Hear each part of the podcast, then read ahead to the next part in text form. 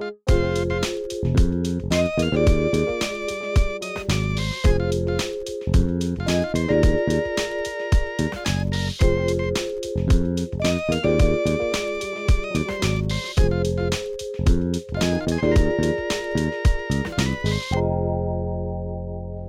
what, what's going to happen.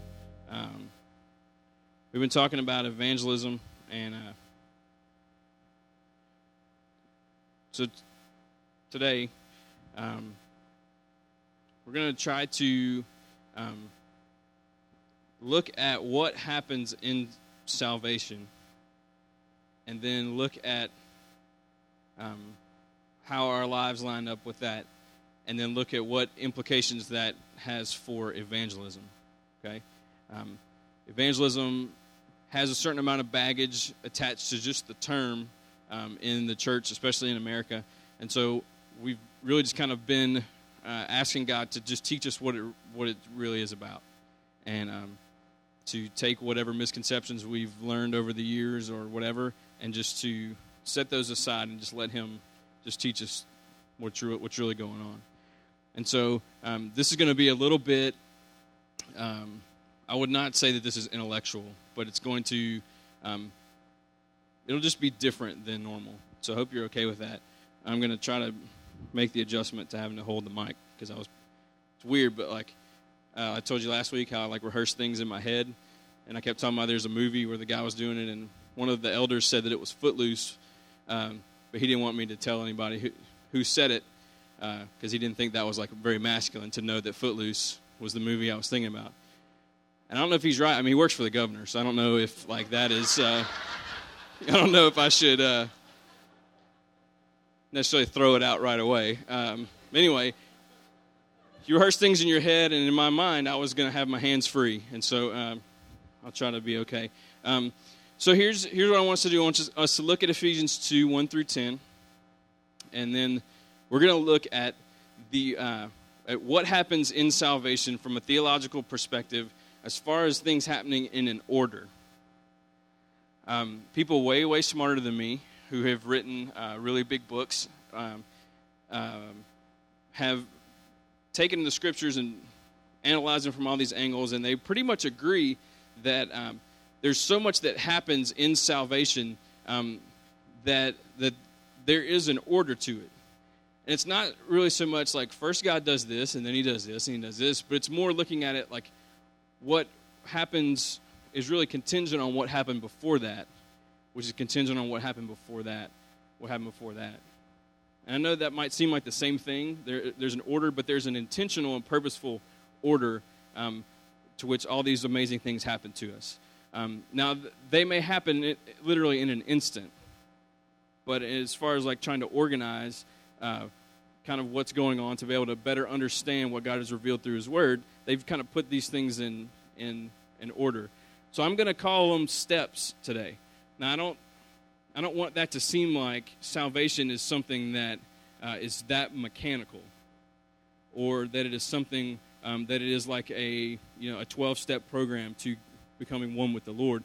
But I'm going to use the term steps just so that we understand um, more how things are dependent on what happened before, and I think you'll understand when it's all over with. But if I say steps, please don't automatically jump to um, a 12 step program to holiness, okay? Um, and so uh, let's, let's look at this, and um, we'll kind of break it down a little bit. Verse 1 in chapter 2 of Ephesians says, And you were dead in the trespasses and sins in which you once walked, following the course of this world, following the prince of the power of the air the spirit that is now at work in the sons of disobedience, among whom we all once lived in the passions of our flesh, carrying out the desires of the body and, and the mind, and were by nature children of wrath like the rest of mankind. But God, being rich in mercy, because of the great love with, with which He loved us, even when we were dead in our trespasses, made us alive together with Christ. By grace you've been saved. And raised us up with him and seated us with, with him in the heavenly places in Christ Jesus, so that in the coming ages he might show the immeasurable riches of his grace in kindness toward us in Christ Jesus. For by grace you've been saved through faith, and this is not your own doing. is the gift of God, not a result of works, so that no one may boast. For we are his workmanship, created in Christ Jesus for good works, which God prepared beforehand that we should walk in them. All right? There's so much in that text. I mean, you could just spend you could just spend forever seems like um, picking that apart. Um, and so what, what I want to do is I want us to uh, as far as like the the process of events that happen in salvation. Um, when if you get a systematic theology book and you begin to read, uh, they're gonna they're gonna pull from verses all over the place. But for our purposes and just kind of helping us stay focused, we're going to use this one text. And some of the some of the steps are um, very clearly there, and some of them are kind of are implied and stuff like that. So we're going to take some liberties and stuff like that. But the point is for us to understand um, what happens in salvation so that we can better understand what happens in real evangelism. All right? So, I'm going to put that right there. And um, what we're going to do is we'll walk through that text. Okay? So, we're going to let the stool represent um, the step where someone accepts Jesus. Where they pray the sinner's prayer, where they are born, are um, not when they're born again, but when like when they walk the aisle, like the moment. Like people who people who have that moment, this this is what that's for. Now I know everybody doesn't have that moment, and I think that's perfectly fine. Okay, but just an understanding that this is the point of of placing faith in Christ. Okay, this is not the first step. So let's walk through the text. So I'm gonna I'm gonna move progressively this way. All right, we're gonna go. It's like a timeline. All right, steps going that way. Um, so verse two and you were dead in the trespasses and sins in which you once walked. Okay? So the first place that you find yourself is dead. Awesome. Um, you were dead in the trespasses and sins in which you once walked, following the course of this world, following the prince of the power of the air, the spirit that is now at work in the sons of disobedience, among whom we all once lived in the passion of our flesh, carrying out the desires of the body and the mind, and were by nature children of wrath, like the rest of mankind. Okay? So this is the place where, um, where a person is born. That we're born with this bloodline in us that was once in our parents and in their parents, all the way back to Adam and Eve in the garden. This is, this is what Christians believe happened. Now, when Adam and Eve were in the garden, uh, they, uh, they were tempted and they sinned and they were then separated from God. So they went from being with Him to now being separated with him because God is holy and they were holy and everything was fine until they sinned. They chose themselves over him, and that put a separation there because God and holiness, uh, God and His holiness cannot be um, in the presence of something that is not holy. So He kicked them out of the garden, but He made them clothes, and He there was a plan and there was whatever, but they they just couldn't couldn't be fellowship anymore. And they had kids, and they had kids, and then one day you were born, and all of us born in this same situation. You're born dead. I, I liken this to um, when uh, if you go through and you trim limbs off of a tree, you know, and you like trim the bushes and the hedges and all that kind of stuff, or like after the hurricanes and everybody just piles up all these limbs at the end of their driveway. Um, those limbs, you leave them there for not too long and they begin to wilt because they're cut off from the life source. Eventually, they're just dead. And you may remember Baton Rouge when, I mean, when you drove around, that's all you saw were piles and piles and piles of dead limbs that is the situation everybody is born into. Um, scripture says that that's being, being born in Adam, being, which means being born into that bloodline of separation from God. So this says that you're dead and that everything you do is about you. You're living for what you want to do. It's all about whatever makes you happy, whatever, you know, that's, that's what it's about. So that is the, the cry of Hosanna, which means save us. That's what we need to be saved from, the separation from God. So that's the, that's the beginning point. That's what the first three verses tell us. That's the reality of, that we were born into. So as we go this way, it, it only goes up from here, right? It only gets better. It doesn't get any worse than dead, right? Um, so uh, look at the next verse, verse 4. But God, being rich in mercy, because of the great love with which he loved us. Okay? We'll just stop there. Okay? So God is rich in mercy, which means that um, in this situation, as we are dead, we are the offenders um, of God. Like we have offended him in our sin. He's obligated as the Holy One to destroy sin. We are the carriers of sin. And so what we deserve is to get obliterated right here. We don't deserve anything going that way. And that's tough for us to grasp, you know, because because God's love, right? And we're the apple of his eye and there's all this stuff out there.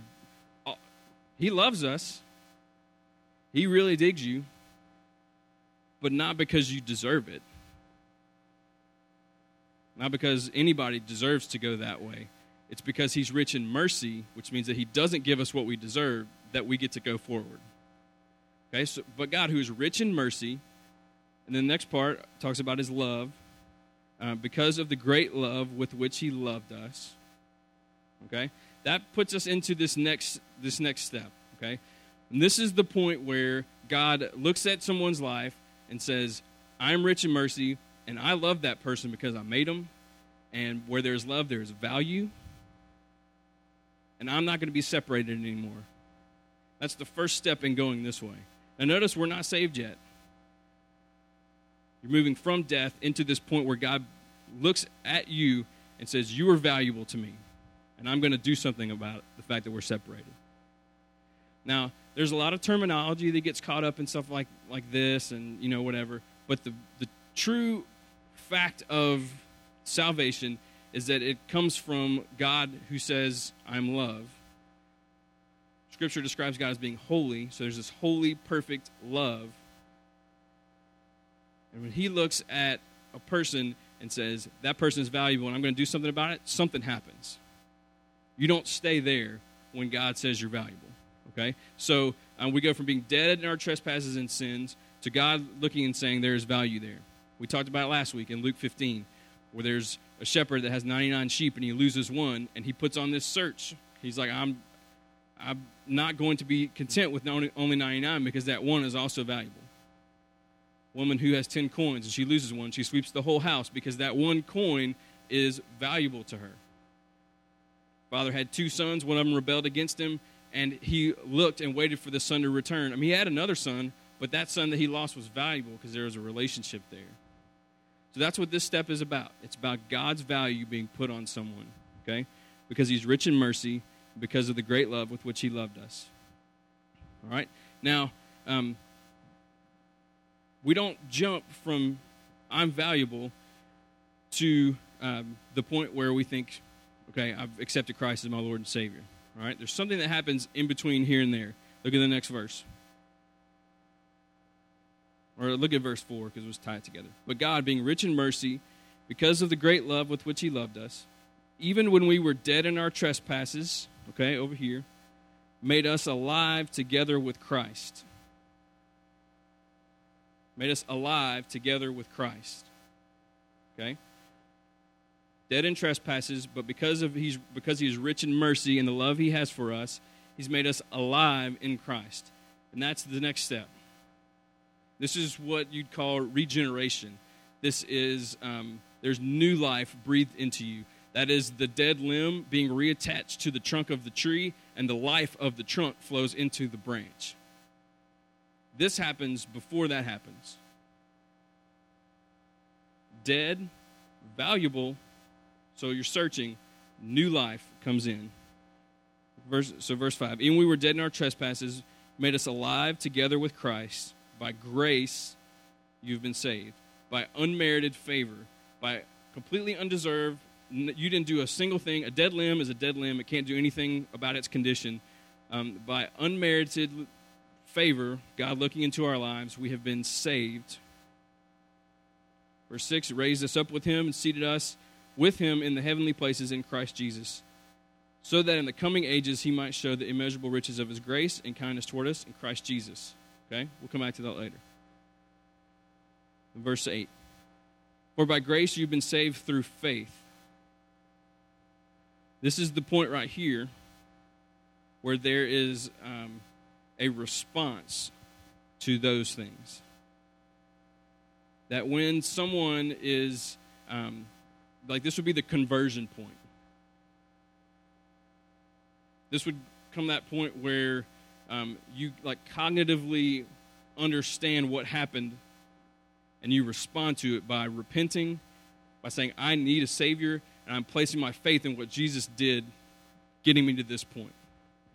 Now, when you when this happens, it says, by grace we're saved through faith. Okay? That just the trusting act and saying, I believe that Jesus did this, and I believe that Jesus did this for me. This is not necessarily the moment of salvation. This is a part of the salvation process. And what happens when you get here is you realize those other steps that have happened to get you to this point. Now, it's not always explained that way. But there's a realization of, oh my goodness, he's been drawing me this whole time. So we go back to here. You're dead. Move to here.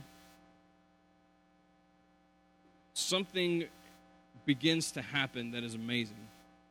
Jesus says in John 6:44 that no one comes to him unless the Father draws him. This is where salvation begins with the drawing of the Father. So if he, he begins to draw us here, this is the search. This is this is the this is the gospel being proclaimed. This is the gospel being lived out. What happens here in this point where there is value, this is where the search party begins.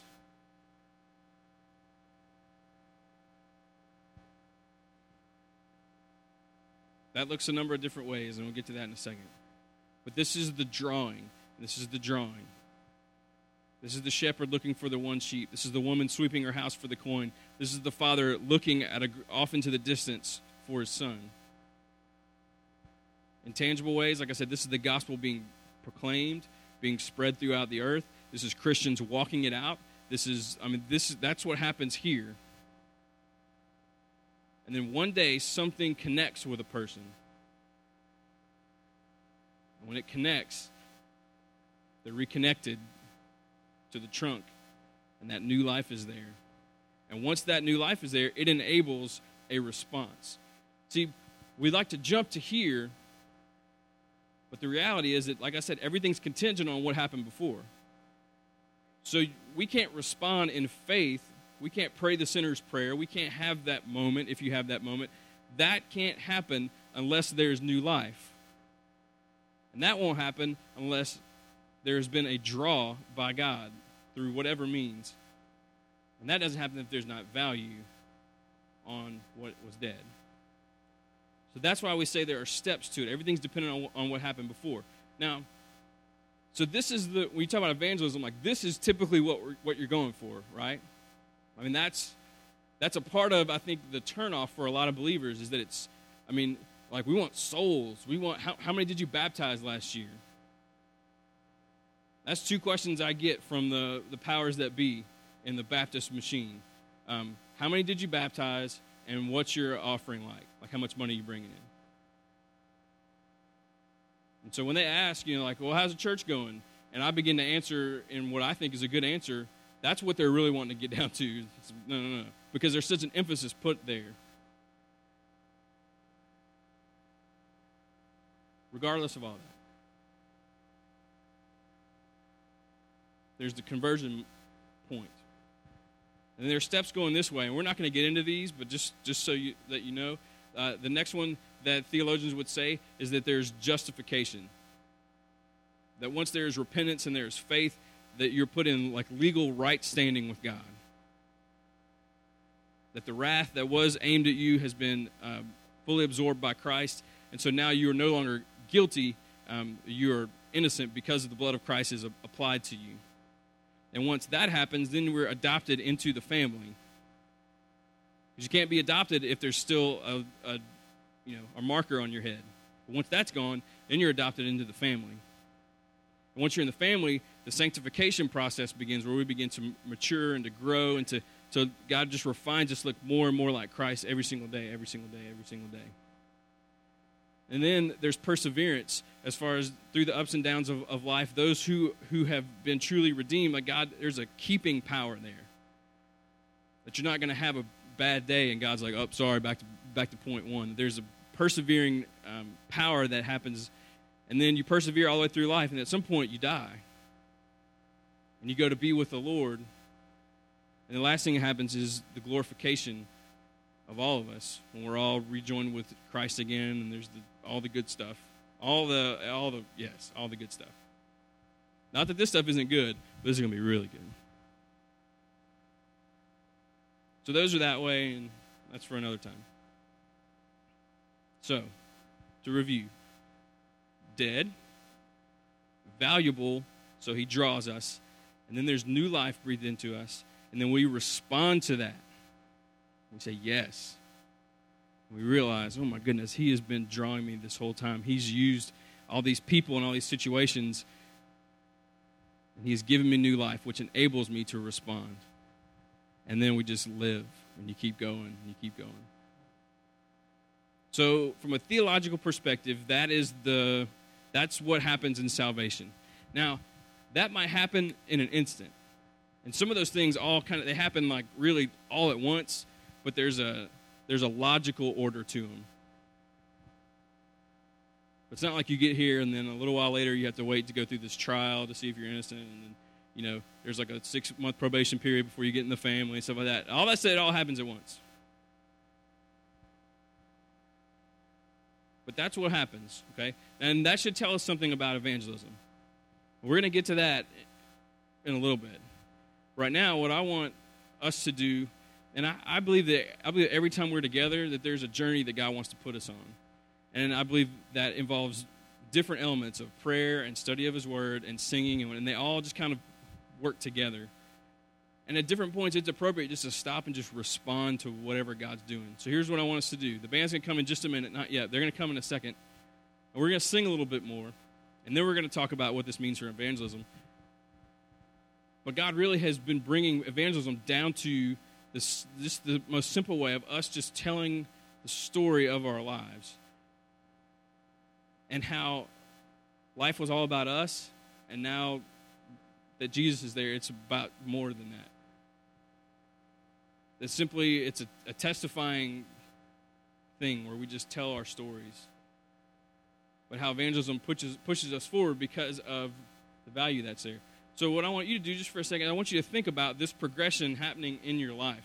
Um, the, the dead in your trespasses and sins deal, okay? Um, maybe you've thought about that before. But I want you to think about Him drawing you. It's based on your worth and your value But the, what's beautiful is that every one of us in this room who's a Christian, all, all of our drawing looks different. I mean, this could be through Scripture. This could be through nature. This could be through the like the lives of people that you grew up around. This could be faithful grandparents. It could be faithful parents. It could be Sunday school teachers. It could be bad examples, and the whole time you're like, "There's something wrong about this home that I'm growing up in, and I can't figure out what it is." This, this right here, this could be you in the womb and your parents reading scripture over you and praying over you. I mean, John the Baptist, it said he was filled with the Spirit in his mother's womb. And he was so pumped about it, he kicked her. Let's read it. That's what it says.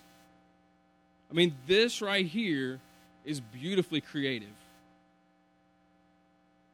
this drawing. It could happen in just so I mean, you could this could be instantaneous. I mean, you could have like really like grown up and gone years and never heard the gospel, and one day you hear it and God just draws you in right away. He draws you in, and it's new life, and you're responding. I mean, like right in one thing to where it just seems like this. It's so instantaneous. I mean, just blows your mind. Or maybe maybe you grew up in an environment where you heard the gospel, the gospel so much just constantly. You heard it, and you heard it, and you heard it, and you heard it. And one day it just clicks. Oh. and you respond, but you respond because of the new life. And so maybe that's maybe this is where you you come from. Like I said, maybe maybe you just come from a household where you're like, I don't even remember all this happening because I can't remember a time when I was dead. I can't remember Jesus not being there. I can't remember my parents or whoever saying, you're teaching me to trust him and to rely on him and to, to and that we need him. I, just, I don't remember that ever not being there. That should be the goal of every parent. Say, I want, I want our home to be a place where our kids, where they get frustrated when they go to camp and, they're, and the preacher gets up there and says, if you can't tell me the day and the time and the place where you're saved, then you're not really saved. I want that kid to get frustrated and be like, that's not true because I don't know that and I don't know why. And to go home and talk to your parents, your parents say, well, the reason why you don't have that is because we have, a, we have succeeded in our goal of raising you in a home that's focused on Christ. Because he's never not been the focus. Amazing. So at some point you were dead, and somehow he began to draw you. And at some point, that new life was placed into you. At some point, you responded and you said, Yes, he has been pursuing me the whole time. Not in a creepy way, not in a Jesus is my boyfriend kind of way, but in the fact that he values me and loves me and was not going to be satisfied with separation. And he has put me on this path that's leading me to glory. That is amazing. That is, our stories have a similar progression. They're unique details, but we're all on the same thing if you're a Christian. And we need to respond to that. So the band's going to go ahead and come, and I'm going to pray, and we're going to sing a little bit. And we're going to sing based on that. And we're going to sing in a way that is a little bit self focused. But this is your response to God for this. And then we'll close with what this has to do with evangelism But to tell you the truth, evangelism is just going to fall on its face if we don't understand this. So let me pray for us. Father, what an incredible, incredible passage of Scripture. That we've been brought from death to life, and not just any life. Life that looks like you and sounds like you and talks like you and thinks like you. It's incredible. So, Father, just help us, just as we sing, help us just to, to respond from, from the deep places of our hearts.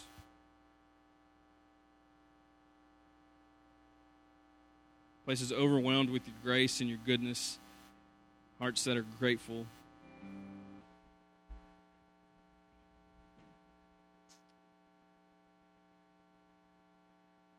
Tells us some things that are pretty significant about evangelism.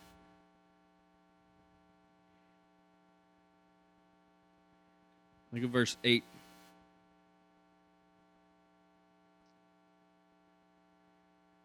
For by grace you've been saved through faith.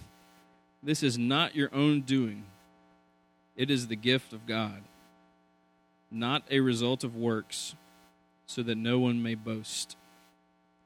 All right? I think that I think there are a lot of implications from this text about evangelism. I'd just put down three that I think God has for us just as we conclude and as we really just keep moving forward in this series.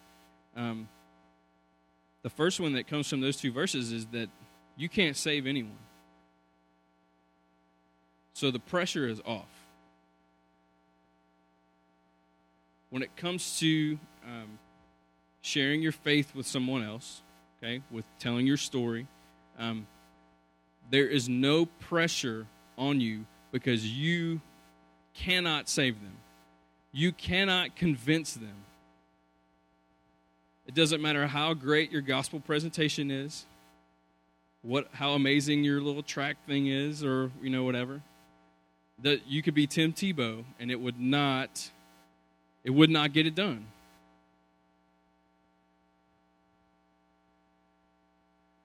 We, we cannot save anyone. That scripture says it. The entire Bible points to it. This whole progression, um, I mean, can you do this? No.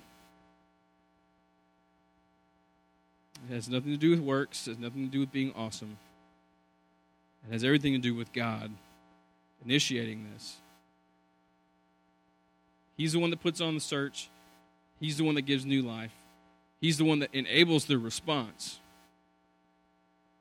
So here, I mean, here is like there's some, you know, some tandem, you know, whatever going on. But that's all dependent on God showing up. So when it comes to evangelism, I mean, we are we're so focused on results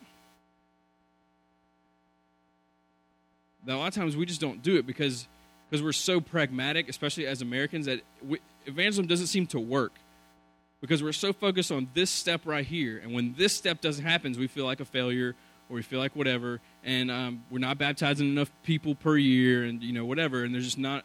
And so this is not our focus. So the pressure is off. Now, I, I don't think that um, that that means we just don't do anything. But if you are intimidated by sharing your faith, maybe that intimidation is rooted in the fact that um, that you're worried about failing, or that you aren't sure if you'll have the words to say, or you know that they're going to reject you, or that you know there's all these things that are in there. But if we think about it biblically, if we think about it looking at Ephesians 2, if you think about this progression right here, there is no pressure on us because we have nothing to do with it. We have nothing to do with the results. So that's the first thing. You can't save anybody. I can't save anybody. The second thing is that we do play a role in this process as believers, don't we? It's back here at um, the first step after death. We're a part of the drawing. We're part of what God uses to draw people in and draw people in. Now, He doesn't need us at all, but He chooses to use us. I mean, it's a privilege to be a part of this. It's a privilege to be able to uh, to tell people that like there is a kingdom and that there is a king and that there is hope and that there is grace and there is unconditional all that stuff and that there's forgiveness and there's acceptance. There's an eternity ahead of them we're a part of this. Now we're not responsible for this. As far as you know i mean we don't actually do the drawing. We're just we're just the vessels and we're just the means. But what a huge huge huge thing for us to see where we fit into this process is kind of early kind of important and if you're here and you're a christian and you're on this path and you're further this way it's probably because someone was faithful right here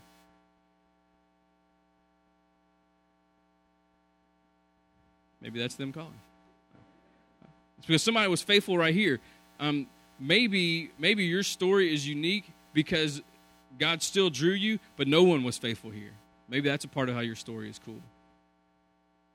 Maybe here you're here because of nature or because of there just was just something going on. I mean, maybe um, maybe God just just jumped you to here, and I believe that that happens. I believe that there are people who are saved who never they don't hear, you know, this passage taught. They don't go down the Romans road. You know, they don't I believe that there are times when God just regenerates people and they respond to it. People a lot of times when you start talking about this progression, you know, people are like, "What about babies? You know, what about ba-? I complete if John the Baptist can be saved in the womb, and if David's baby that died, he could say he won't come to me, but I'll go to him. I absolutely believe that Jesus, uh, God, Holy Spirit, all of them, can do whatever the heck they want and can regenerate whenever they want. But when it comes to evangelism, we have to see the role that we play right here. Because look at verse 10. It says, uh, For we are his workmanship, created in Christ Jesus for good works, which God prepared beforehand that we should walk in them. Good works prepared for us that we should walk in them. Evangel- when it comes to evangelism, this is where we hang out. This is us telling people. This is us walking it out. This is where we just simply give testimony, like we were if we were called into court. Um, this is where the testifying part comes from.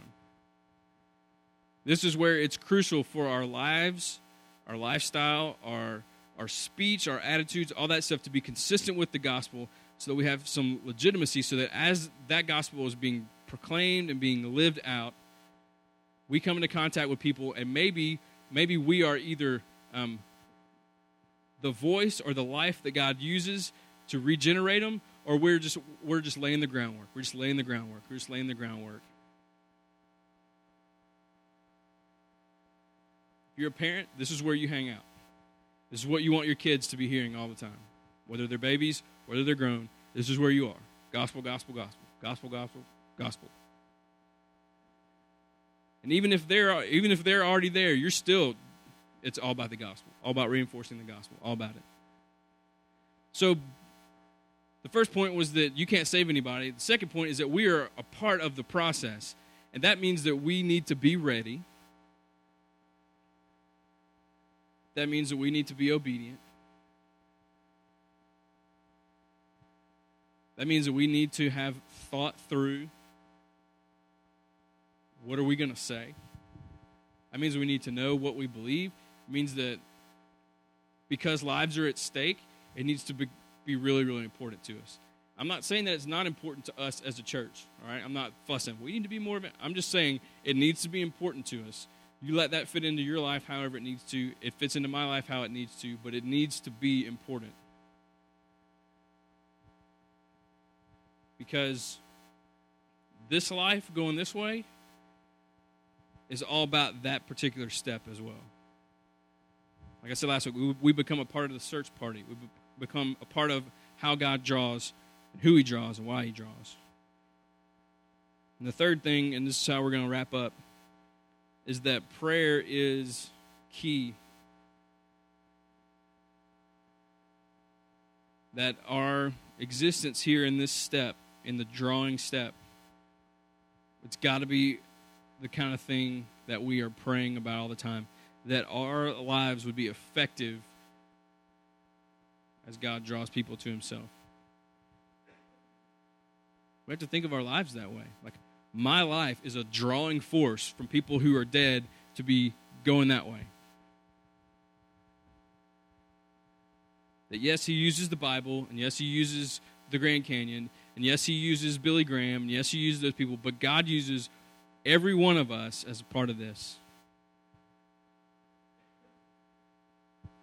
I remember um, growing up, and I know like I I probably have a tendency to to do this too much to assume everybody was raised like me, and that's not what I mean to do.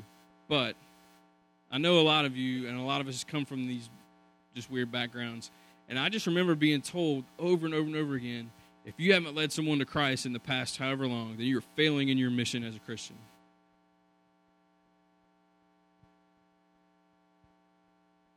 And I, I mean, I'm I'm 16 years old. I have no idea what that even means. I'm 25 years old. I have no idea what that even means. And something began to change. And a lot of that is what comes out in the just the way I feel God lets me function as the pastor here.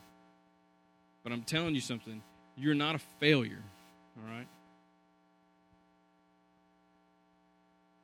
The truth is, probably 90% of our lives, I just picked a random percentage that was high, but probably 90% of our lives is not going to be walking someone through this process.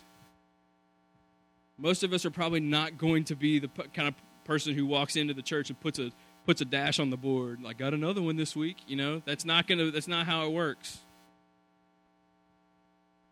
That most of our lives are just spent just laying that groundwork spreading those seeds of love and compassion and grace and goodness and the fact that like our and just our lives communicating the fact that life is about more than just us if every christian lived that way all the time all the time all the time there would be more people who are dead asking, "What's going on here?" And so that's a part of that's a part of it. That's so if if it's that important and lives are at stake, I should be praying more about my my role in that and how effective I am. And I should just be asking God to make me effective as a part of the search party, as a part of the drawing force to make me effective. In whatever context that is.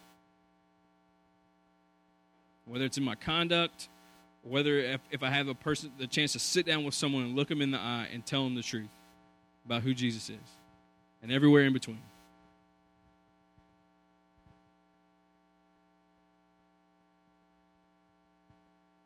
And there are people in our lives who, let's face it, they're still dead.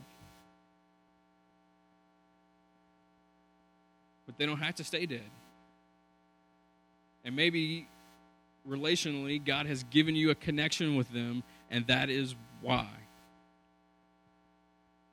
Because God is not random. Life is random. We think it's random. God's not random.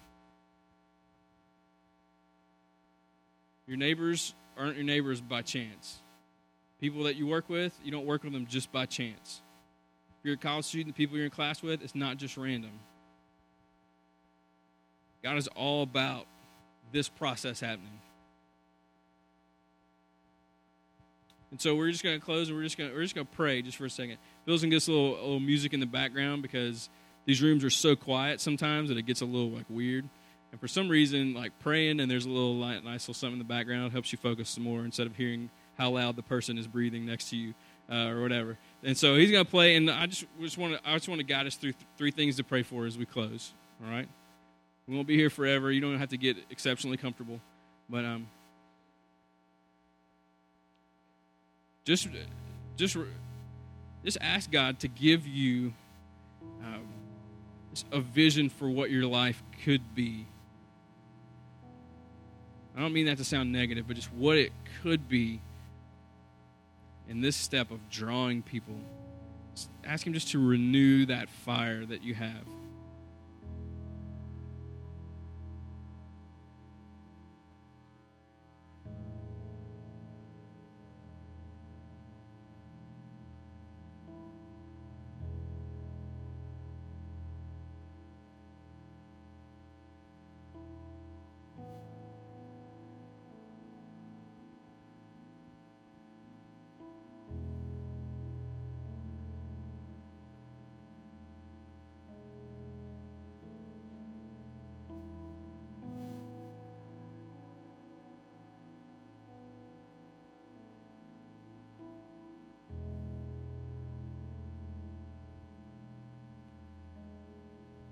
Now let's let's just ask him just to lay someone someone, maybe one or two people on our hearts, um, not in a judgmental way,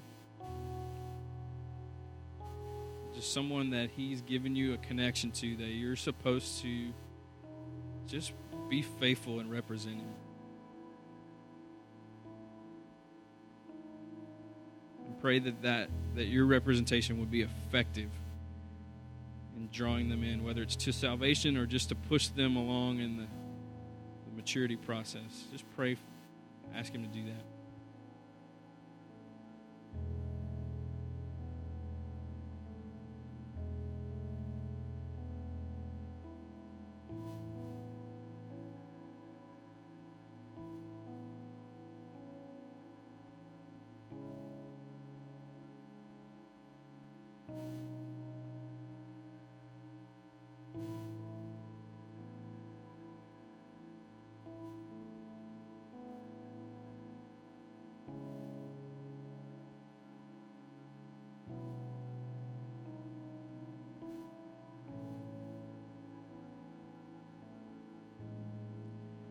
Let's just pray that, as a church, we, we would be effective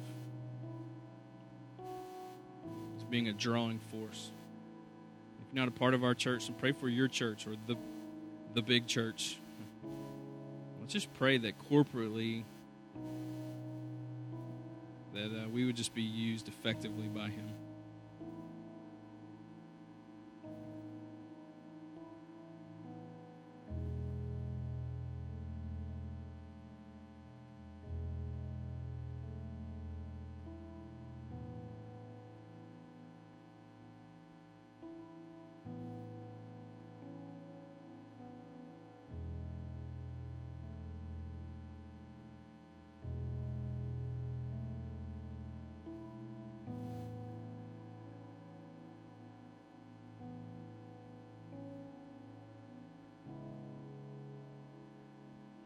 Father, we love you, and um, and I pray that you would give us individually just this renewed, just passion for what you've called us to.